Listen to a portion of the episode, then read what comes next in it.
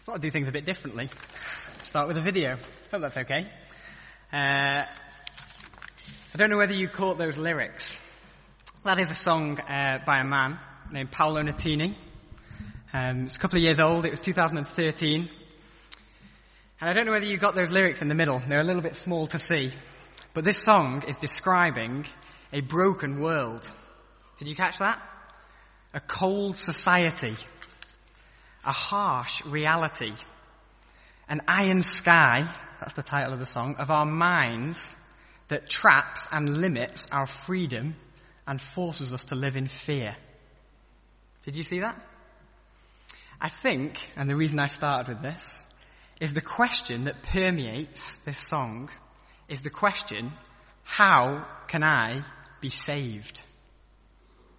Or, if you like, who or what has the power to save me from my own society? Do you get that? For this singer, Paolo Nutini, I don't know whether you've heard of him. You may not like him. I'm sorry if you don't. It's not gods or religion. They just paint us with salvation. And he quotes, doesn't he, from uh, a film. It was part of the song, I promise. I didn't just splice that in.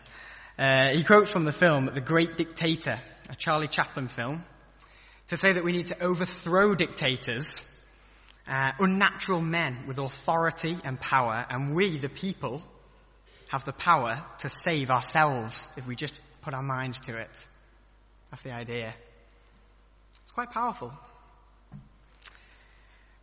Well, it's up to you to decide uh, whether you think the singer's convinced by those words, and it's up to you to decide whether you think you're convinced. But the question of how I can be saved is not an original one. There we go. We've been looking, haven't we, in the Gospel of Matthew over the last few weeks. Well, more than just the last few weeks. Uh, and he's been drawing our attention to this man, Jesus. Could he be a saviour? And if so, what do we need saving from? And as we've been moving through the last th- few chapters, authority and power has been a constant theme. I hope you've noticed that. Turn with me, if you will, to Matthew uh, and the end of chapter seven. Uh, the very last verse. I need to find it now. That's always bad. Uh, we read from Matthew chapter nine.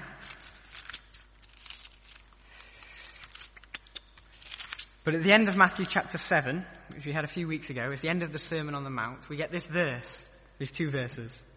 When Jesus had finished saying these things, the crowds were amazed at his teaching, because he taught as one who had authority and not as their teachers of the law. You get that? Authority. And as we move through the next chapter, which we've had preached over the last couple of weeks, we've seen Jesus having the power to heal people from their sins and to, and to, and to command the wind and the waves. And I think there's a, there's, there's actually, I'm not entirely sure about this, but a, a growing sense of, of, of Matthew teaching us about God, of Jesus' authority. Let me try and, let me try and explain what I mean there. First of all, we see that Jesus speaks with authoritative words. Yeah? Oops, I've gone again. I'll do the clicker. Uh, he speaks with words. But we know, don't we, that we can have people who speak powerfully. We have powerful speakers these days. But then we see Jesus, whoops, healing. He has authority to heal. That's slightly more impressive. But again, we've got medicine and, you know, people can, you know, the body can sort of heal itself sometimes. Um But then we see Jesus actually speaking to the winds and the waves. Authority over nature. That's slightly more impressive. We, we, we can react to nature. We can, we, we can possibly prevent it if we buy a raincoat. We don't get wet. But we have no control over it. And then, if that wasn't enough, we get authority over the supernatural, demons. Not only things that we have no power over, but things that we don't really understand. And I think a good way of thinking about chapter nine, we had a little bit of chapter nine uh, last week, But a good way of thinking about chapter nine is chapter nine is an explosion of Jesus' authority. Matthew has built and built and built and got to this point where it just goes, yeah? If we look at the end uh, of, at the end, verse eight of chapter nine, says this. This is what we finished with last week. When the crowd saw this, they were filled with awe, and they praised God who had given such authority to men. This is a key theme for Matthew. He's been building and building and building, and now we get to this bit. Who is Jesus? Who is this man?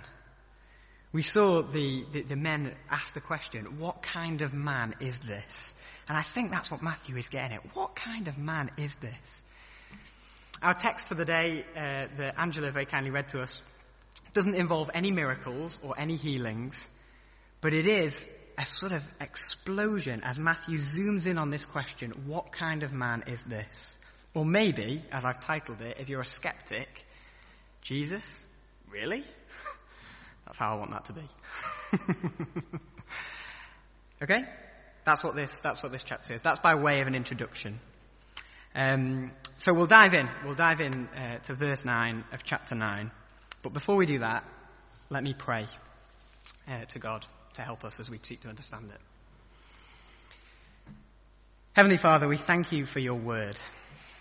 We thank you that your word is good for us, and we thank you that we have your word and we can read it and we can know about you through it.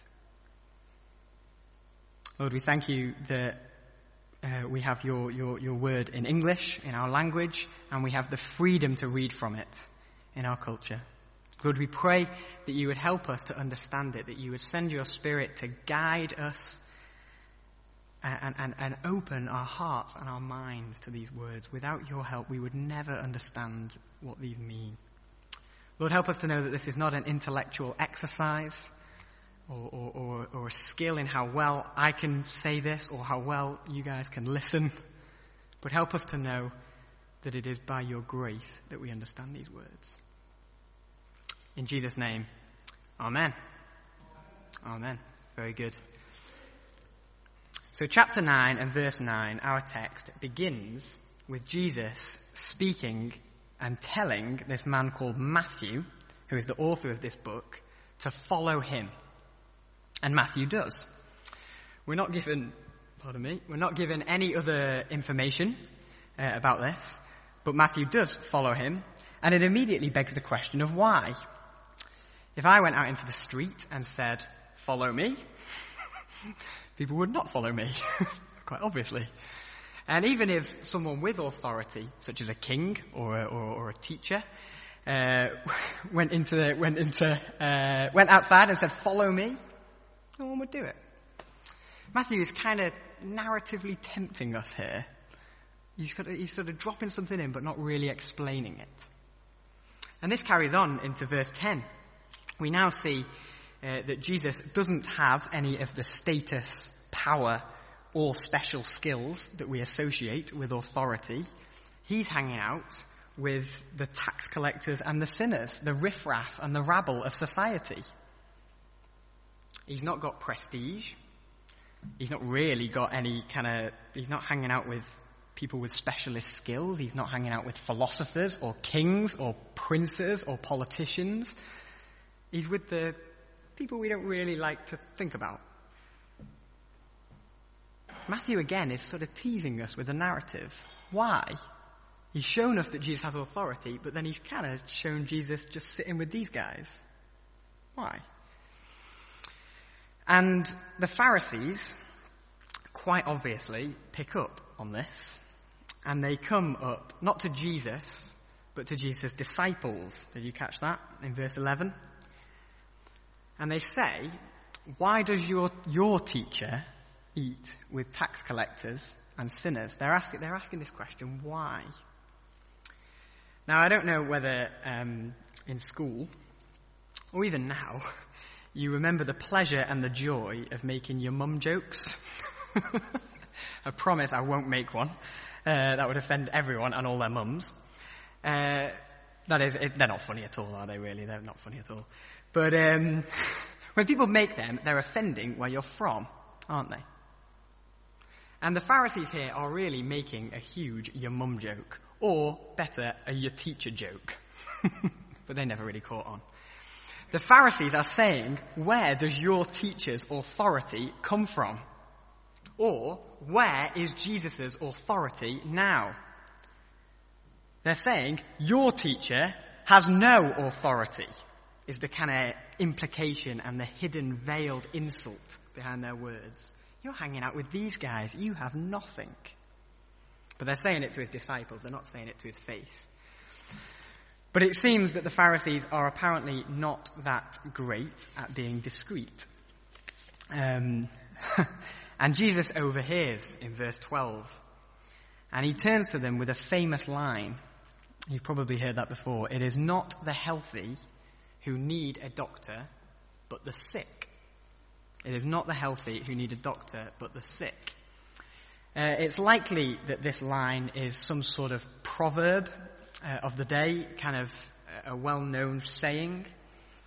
And the implication in Jesus' words here is that the people he is with are sick people, and he is the doctor who's come to save them. You get that? That's fairly, that's a fairly simple uh, thing that he's saying. And I, but I think that there's a little bit of a barbed insult in Jesus' words. The Pharisees, the religious Uh, do-gooders of the day. These are the kind of the ministers and the, and the priest and the vicars, if you like. They've come to Jesus and challenged him, and he replies with, well, I'm helping these people who need help. What are you doing? Why are you not eating with them? I think that this helps to explain what Jesus then says next. He, he gives the Pharisees initially a challenge and says, go and learn. Do you see that in verse thirteen? And then he quotes from the book of Hosea, uh, saying, I desire mercy and not sacrifice. Uh, I think it'd be great to turn to the book of Hosea now, uh, which is great because I've not worked out where it is in the Bible. Um, so the book of Hosea, hopefully I'll find it. Uh, yep, there we go. It is page nine hundred four in the Red Church Bibles. You don't have to turn to it, but it just shows that I'm not making things up. And in verse chap- in verse six of chapter six, we see this quote that Jesus says, I desire mercy and not sacrifice. Now, the book of Hosea is all about marriage. But it's not particularly a wedding party or a happy celebration of many, many years of wonderful marriage. The book of Hosea is really a picture of the aftermath of adultery. It's a bit of a mess, the book, really. It's all about a marriage between Hosea and an unfaithful woman, which really is a picture of God and the church. God and the church who are unfaithful to him. And chapter six is, is particularly about false confession, a lack of repentance and religiosity. Chapter six is, is, is really the wife coming back to the husband with flowers and kisses, but no, not actually being sorry for what's happened at all. That's what chapter six is about. We see in verse four that the people of, of Hosea chapter six, that the people's love is, is, is fleeting like the morning mist. And we see in, in, in verse seven that they have been unfaithful again. After repenting, they've been faithful, unfaithful again. And what God desires is not their sacrifices or their rituals, or their churches and stained glass windows. What God desires is their heartfelt repentance and faith, which then the sacrifices flow out of. Does that make sense? One commentator that I read put it fairly well, um, and it's like this. When without a genuine change of heart and conduct, sacrifices were nevertheless brought, this amounted to dead ritualism, loathsome to the Lord. That's quite stark. And that's what this passage is really about. So Jesus' challenge to the Pharisees is to go and learn this, if you'll turn with me back to Matthew. Jesus' challenge to the Pharisees is, you are religious, but you have no love. It's outward service, but there's no faith. Go and learn Hosea chapter six and verse six, is what Jesus says. And Jesus makes it then even more explicit, doesn't he, in the next thing that he says. Uh, where are we? Uh, Matthew chapter nine. He says that he has come, not come to call the righteous, but sinners. He is the doctor, and he has come to heal people, but people's biggest problem is not physical, but spiritual. It's sin. It's a broken relationship with God. It's a failing of the marriage covenant.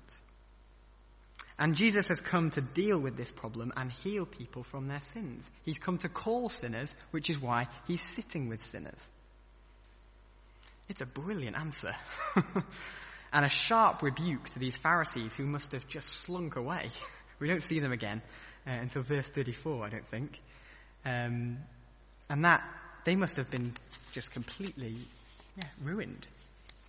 What I want us to learn here, and I think this is the central point of this passage, is that Jesus desire, desires relationship, not religion. Jesus exposes the real issue underlying the Pharisees' question. It's religiosity. They think they have authority because of all the external good things that they're doing as religious leaders. And, and that's why Jesus hanging out with sinners offends them. But what they don't realize is that Jesus actually steps in to call people from their sin, not to find righteous people who he's pleased with, and then he can hang out with them. You understand that? I think that that is the central point of this little bit. Now, in some ways, I kind of wish I was done here, because the next bit's a little bit hard. I spent, I've spent quite a bit of time uh, thinking about this next bit, and it's, I'm sure you'll have noticed as we read it, uh, that it's a little bit obscure. Uh, we get fasting, bridegrooms, sowing, and wineskins, all in just a very short few verses. It's kind of more than a little odd. And when, and I don't, initially I didn't really know how these two things fit. So we're going to try and work through this just chronologically as I've prepared it. Uh, and what happens next is that the, disi- is the, the disciples of John turn up to Jesus. Uh, these guys are a different group of people. Uh, they're not Pharisees. And the John is John the Baptist, who you'll, we had some, we had a sermon on him right back in the beginning of our stuff on Matthew. And it's clear from here and other places in Scripture that John had a bit of a following of people. Uh, even though he's not on the scene anymore, he's in prison. And uh, the fact that John was someone who preached Jesus. These guys should have been Jesus' disciples or Jesus' followers. Uh, but they're not. They're John's followers.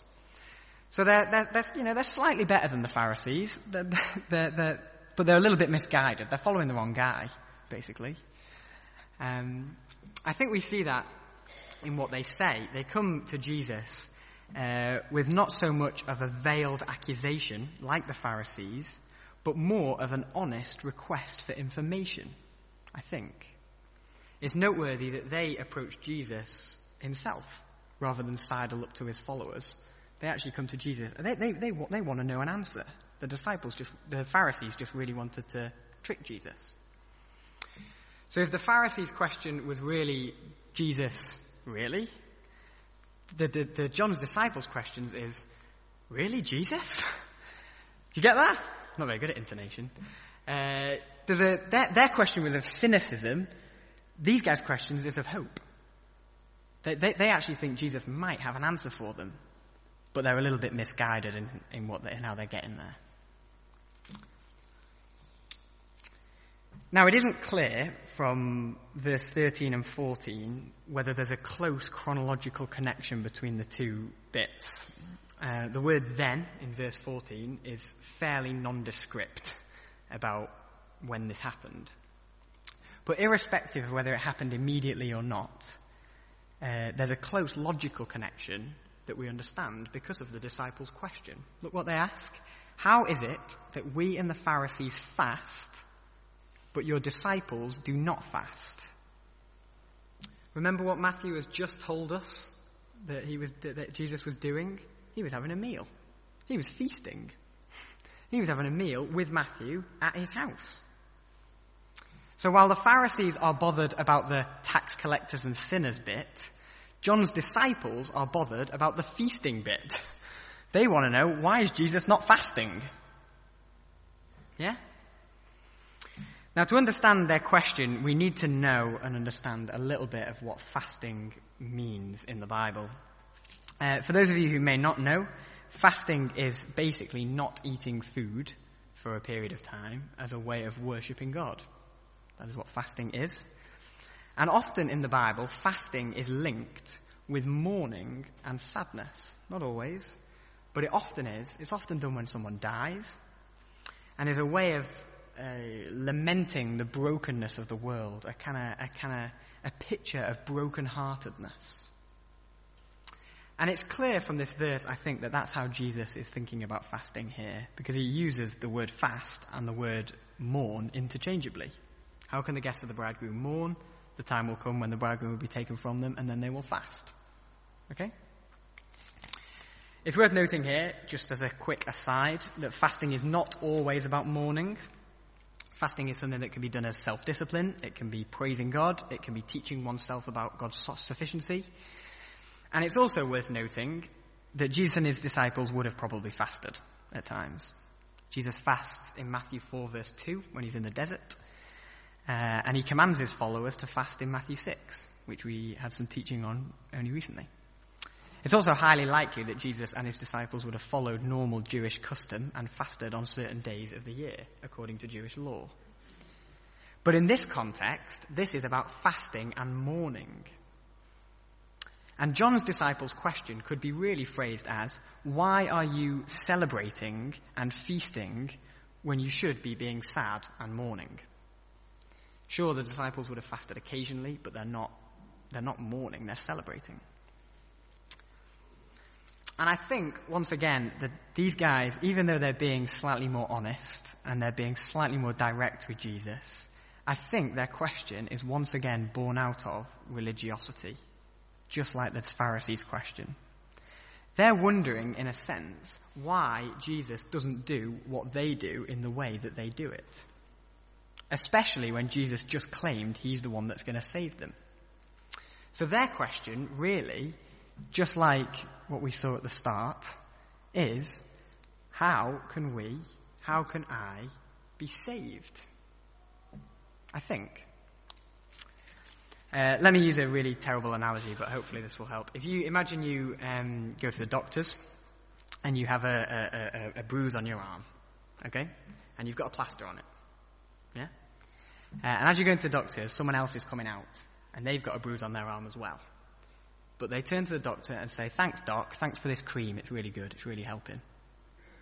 You're going to go, wait a minute, that guy has the same problem, but a different remedy. He's got the same thing, but he's got cream. What, what, what, am I, what am I doing wrong? Why can't I have that, if that works?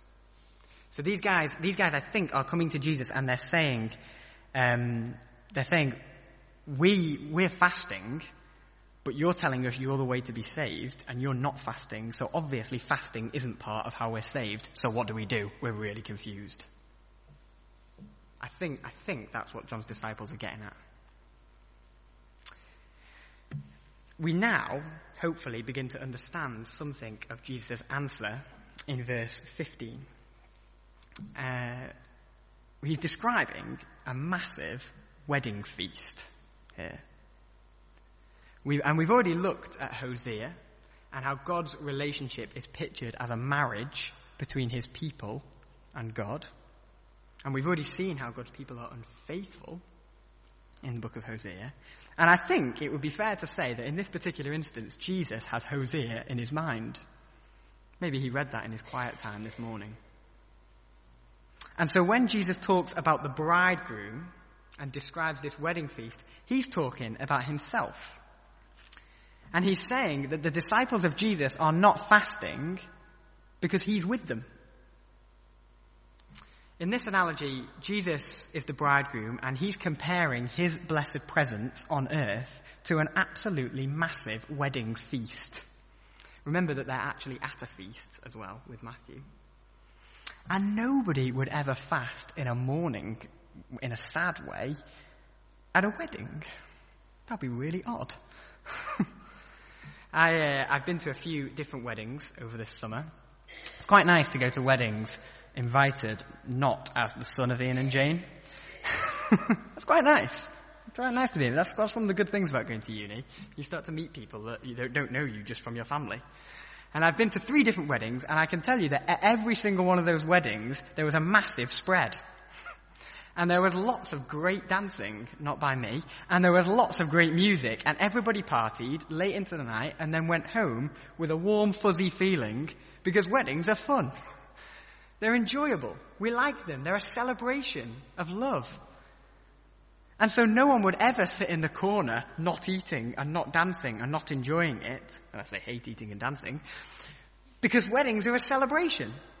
And that's exactly what Jesus is saying here. No one should ever fast while Jesus, while Jesus is with them, because it's a celebration. Jesus' presence is a good thing. Why would you mourn? I'm right here. What this means is, in the Old Testament, people will have fasted because they were waiting for the Messiah to come. He wasn't here yet. Now, we don't fast. We don't fast because Jesus is right there with the people. We celebrate. We have a big feast. Do you understand that? Does that make sense? Jesus goes on to say in, in the next little bit that one day he will be taken away from them, and then people will mourn and fast. Uh, this is referring really to his death. Uh, and the disciples, when Jesus died, certainly did mourn. We're told in John chapter sixteen, verse twenty, uh, verse sixteen, that his mourning, this mourning, is only temporary, however, and it's replaced by joy, Jesus' resurrection. Now, a number of commentators have picked out various applications about fasting from this verse. Uh, and although I think there's good application here, uh, I'm not sure that the disciples' question is really at its root about fasting. It is about fasting, and Jesus' answer is about fasting, but I'm not sure at its root these guys are asking a question about fasting. So I'm going to just ever so slightly skim over it.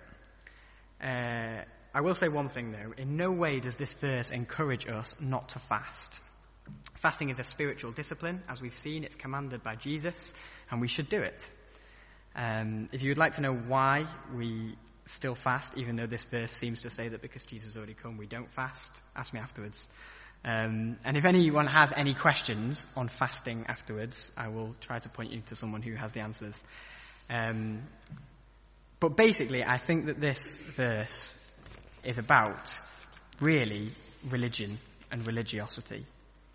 And what I want to focus on is this. Verse fifteen now becomes a really big telling off from Jesus. He's saying to John's disciples, what are you doing fasting when I am with you? Stop fasting and feast with me as a picture of what's to come in eternity, when we will spend all of our time feasting and enjoying a glorious relationship. John's disciples is born out of, question is born out of religiosity. What must we do to be saved? What can we contribute? We, we, we, we need to fast, because if we fast, Jesus will be pleased with us, and then he'll accept us, and then we'll enjoy the feast. Jesus' answer is very simple. Sack religion, sack religiosity, and just come and join the feast. Whoops. You're trying to get to heaven by fasting when the feast is already right here. That's what Jesus is saying. Let's be clear, this doesn't invalidate a spiritual discipline like fasting, But it does mean that we don't fast, and you can substitute any other spiritual thing that we do. We don't do those things to get to God. Let me give you a little illustration that I quite like. I think this helps. It's quite funny. Well, I think it is. Uh, it might not be. No one will laugh. Uh, imagine you're invited. Let's say you imagine you're invited to a huge, big wedding. And it's at the Hilton Hotel. Yeah, it's a good place for weddings, I think. Uh, and you go along to this wedding, and you get to the front door, and there's people on the door welcoming you. And they say, welcome, great to see you, come on in. And your name is on the list, they're ready to tick you off. And you say, brilliant, I'm so glad I'm here. I'm here. And out of your pocket, you pull out a spoon. And it's a plastic spoon. And you get down on your hands and knees, and you start digging. And the doorman says, what on earth are you doing? What on earth are you doing? You, you, your clothes are getting dirty. And you say, oh, I'm just I'm just getting in. I'm just getting in. And he says, no, what, what, what are you doing? The door's right here. And you say, whoa, whoa, whoa, whoa, whoa, whoa, stop, whoa, stop talking to me while I'm trying to dig. I'm trying to get in to the party with my plastic spoon. I'll get under. I'll, I'll get under. And they're saying, no, no, no, no, no, no, no, no, no. The door is right here. Come in. And you're not listening. You can see how stupid that is. That is a ridiculous story. That is like a sketch. But that is really, I think, what Jesus is saying here. Stop trying to do all of these things that you might be doing and just come and enjoy the feast. You're invited. Come and tuck in. I think this really helps us to understand Jesus' next two points, which are two more obscure proverbs, thankfully.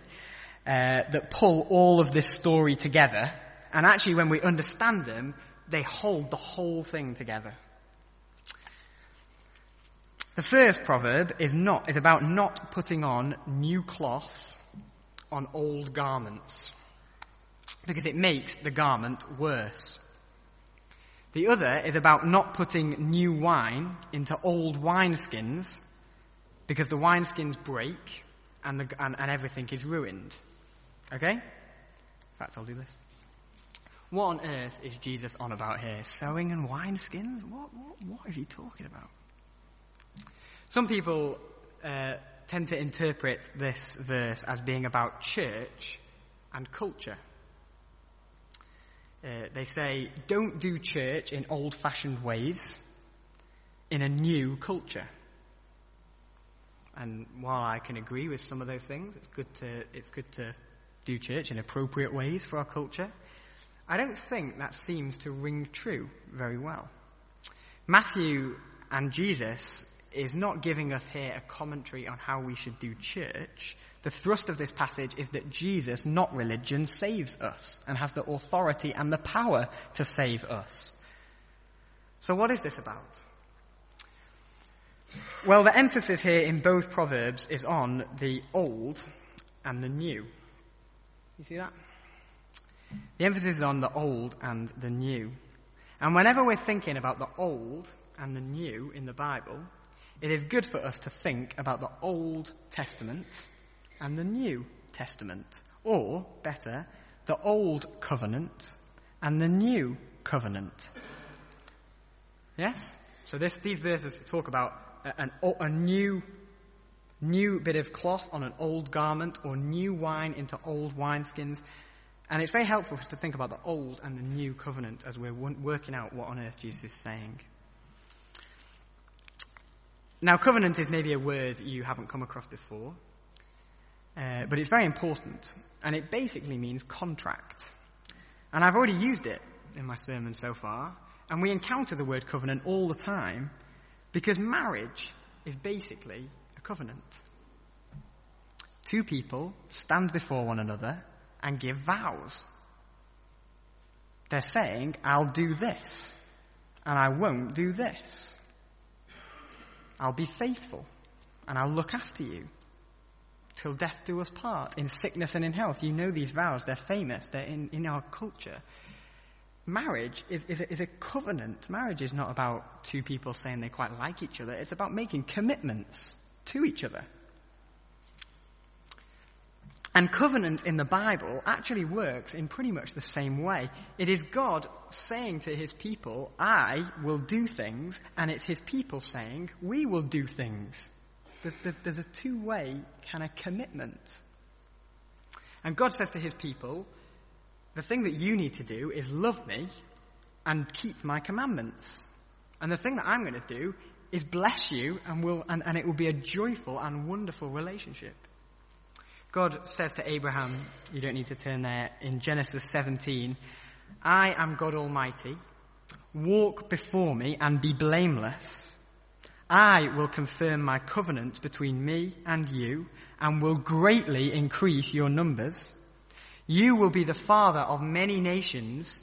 You must keep my covenant.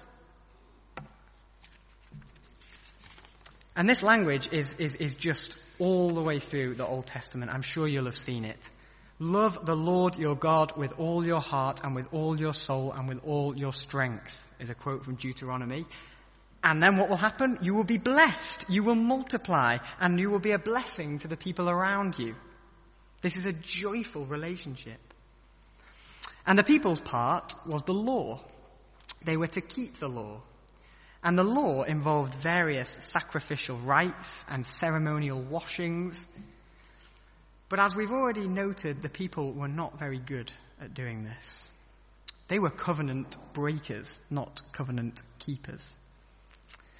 As we've already seen, the Bible describes people as adulterers. And Jesus, Jesus has already got Hosea on his mind, and the verse after the one Jesus quotes says this, like Adam, they have broken, what? The covenant. They were unfaithful to me. So the old, so the people are covenant breakers. The old covenant could not save people from their sin. The old covenant was, in short, condemning for the people. Which is why we have the new covenant. And the new covenant was not some new idea that was dreamt up by the new, the people, the New Testament writers. The new covenant is all the way through the Old Testament. The Bible says a new covenant is coming, a new covenant is coming. The old covenant is not how you're saved. So turn with me to Jeremiah chapter thirty-one, which is probably the most famous passage on Old and New, Old and New Covenant in the Old Testament. And in Jeremiah chapter thirty-one, it's on page seven hundred ninety-three in the Red Church Bibles, and verse thirty-one, let me just read this to you. The time is coming, declares the Lord, when I will make a new covenant with the house of Israel and with the house of Judah. It will not be like the covenant I made with their forefathers when I took them by the hand to lead them out of Egypt, because they broke my covenant, though I was a husband to them, declares the Lord. This is the covenant that I will make with the house of Israel after that time, declares the Lord. I will put my law in their minds, and I will write it on their hearts. I will be their God, and they will be my people. No longer will a man teach his neighbor or a man his brother, saying, know the Lord, because they will all know me. From the least of them to the greatest, declares the Lord. For I will forgive their wickedness and will remember their sins no more. Did you see the language there? A new covenant is coming to replace the old. In the new, the people are not going to be having to obey the law. It's going to be written on their hearts. People aren't teaching each other to know God. They do know God. Now, people's wickedness is truly forgiven and their sin is not remembered. Okay? The, this new covenant is really inaugurated with Jesus. And the best way to think about it is to think about sacrifice. In the old covenant, the priests would have to sacrifice once a year with all sorts of ceremonial washings, uh, an innocent lamb, to pay for the people's sins. But Jesus is the ultimate sacrifice. He came to this earth and lived a life of obedience, perfect obedience, to the law, to the old covenant, which didn't condemn him because he kept it, but then he took upon himself all the times, all the sins, all the things we have broken that covenant, all the times we were unfaithful. And he died on a cross with the sins of the world on his own shoulders, paying the penalty for our sin, and then rising again to new life. In the old covenant, the people had to pay for their sins again and again and again. In the new covenant, it is final because Jesus' sacrifice is final. Okay? So the new covenant, rather than being about law and having to keep the law, the new covenant is about grace. It's final. And this grace saves rather than condemns. Jesus in the Bible is pictured as the fulfillment of the law. It doesn't mean that the law is irrelevant, and it doesn't mean that the law is unimportant, but it does mean that the law is obsolete. We do not follow the law in the same way. It is not by the law that we come to God, but by grace. Uh, turn with me, to, if you will, to Romans and chapter three. Um, we've looked there at the New Covenant from an Old Testament perspective. Romans chapter three uh, and verse twenty-one. This is Paul uh, talking about this. Let me, let me just read this to you. It's only a few verses. But now, a righteousness from God, apart from the law, so not the old covenant, has been made known, to which the law and the prophets testify. They were kind of foreshadowing. This righteousness from God comes, how? Through faith in Jesus Christ to all who believe.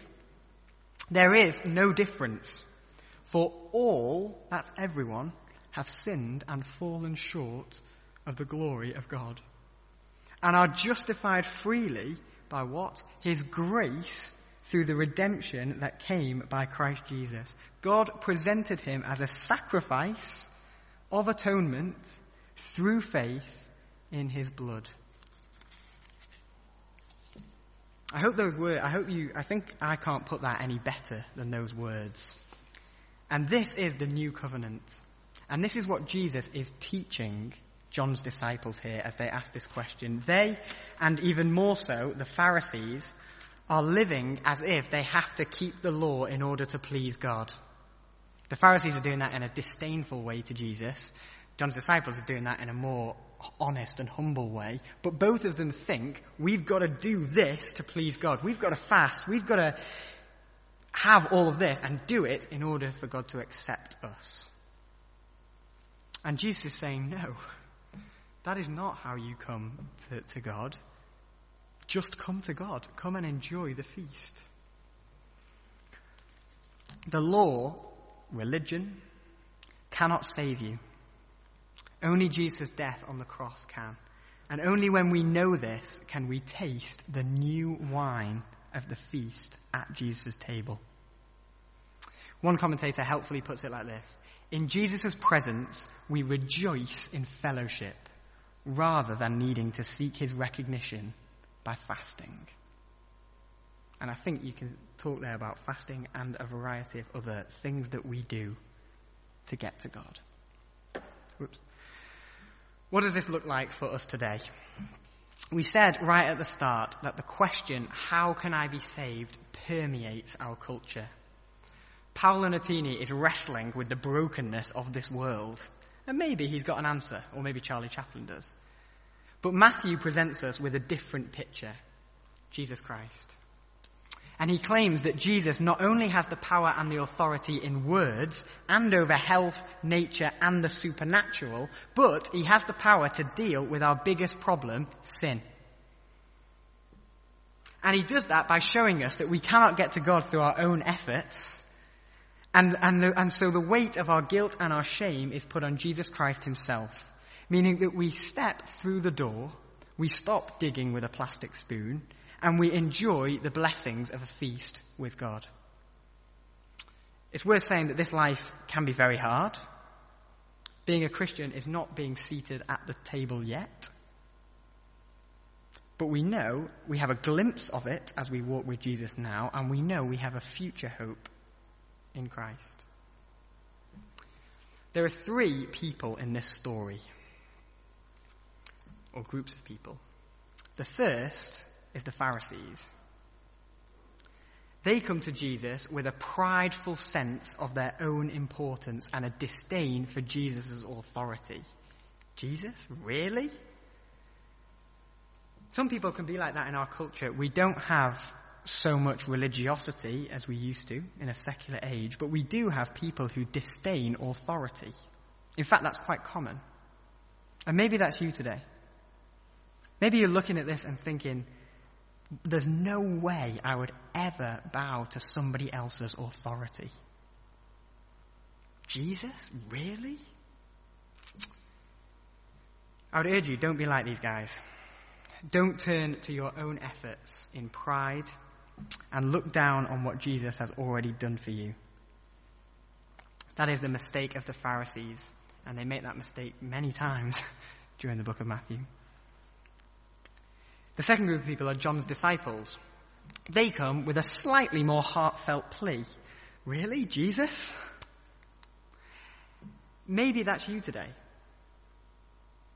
You're thinking, it sounds good, but it's just not quite what I thought it was. That is good. It's okay to be in a space where you're asking questions, but you cannot stay like that forever. You cannot sit on the fence all of life. Jesus urges you here, sack religion, sack religiosity, sack whatever it is that you think will get you to God, and come and enjoy the feast. Stop digging with a plastic spoon and walk through the door. That is what, that is Jesus' words. Repent and believe. And then, finally, we haven't focused on this character very much, which I feel a bit bad about, but then there's Matthew. Then there's Matthew himself, right at the start. And what's his response? His response is yes. Jesus? Really? That is Matthew's response. Jesus says, follow me, and he just gets up and does it. And maybe that's you today. Maybe you are enjoying the beautiful communion now with God the Father through what Jesus has done, and that is a wonderful thing. Let this passage remind you of that. Let this passage remind you of the joyous blessing and encourage you as you walk in this life with the hope of a future feast. You have been invited to the biggest wedding feast the world will ever see. You're on the waiting list. Not the waiting list, the invitation list. That's wrong, but you're waiting for it. Isn't that exciting? As we live through this life, sometimes things can be really, really tough, but let these words be an encouragement to your heart. And let them also be a challenge. It's very easy as Christians to replace God, the gospel, God's grace, with something else. And it's very easy as Christians to say God's grace plus. God's grace plus my intellect. God's grace plus my ability to do this. God's grace plus all the things I'm good at as a Christian. Let me tell you, that way of thinking will ruin you. Yes, God can be very, very, very, very, very pleased with us as Christians. He delights in us. But only when we come through Jesus Christ and what Jesus has done on the cross. Let these words, if you're a Christian, be an encouragement to your heart and a challenge to never let prideful temptation take the place of grace. Shall we pray? Heavenly Father, we thank you. We thank you so much for these words. Lord, sometimes reading the Bible can be very hard. We hear things we don't like to hear. And Lord, we thank you that the Bible does not mince about with its words. And Lord, we're sorry for the times when we think that our own skill and our own ability and our own intellect or whatever it is, is, is enough to come to you, and we don't repent of the things that we do wrong. Lord, we know that is like coming to a spouse with flowers without actually saying sorry for the wrong thing that we've done. Heavenly Father, we're sorry for the times that we do that. We ask for your forgiveness. We ask that you would uh, help us to see the glorious riches of the gospel, of the gospel of grace. and to live as people in communities of grace rather than, than communities of performance and ability and, and what we have to do. Lord, we thank you for this. We pray that you would impress it on our hearts as we go out into this next week. Never let us forget it. In Jesus' name, amen. Amen.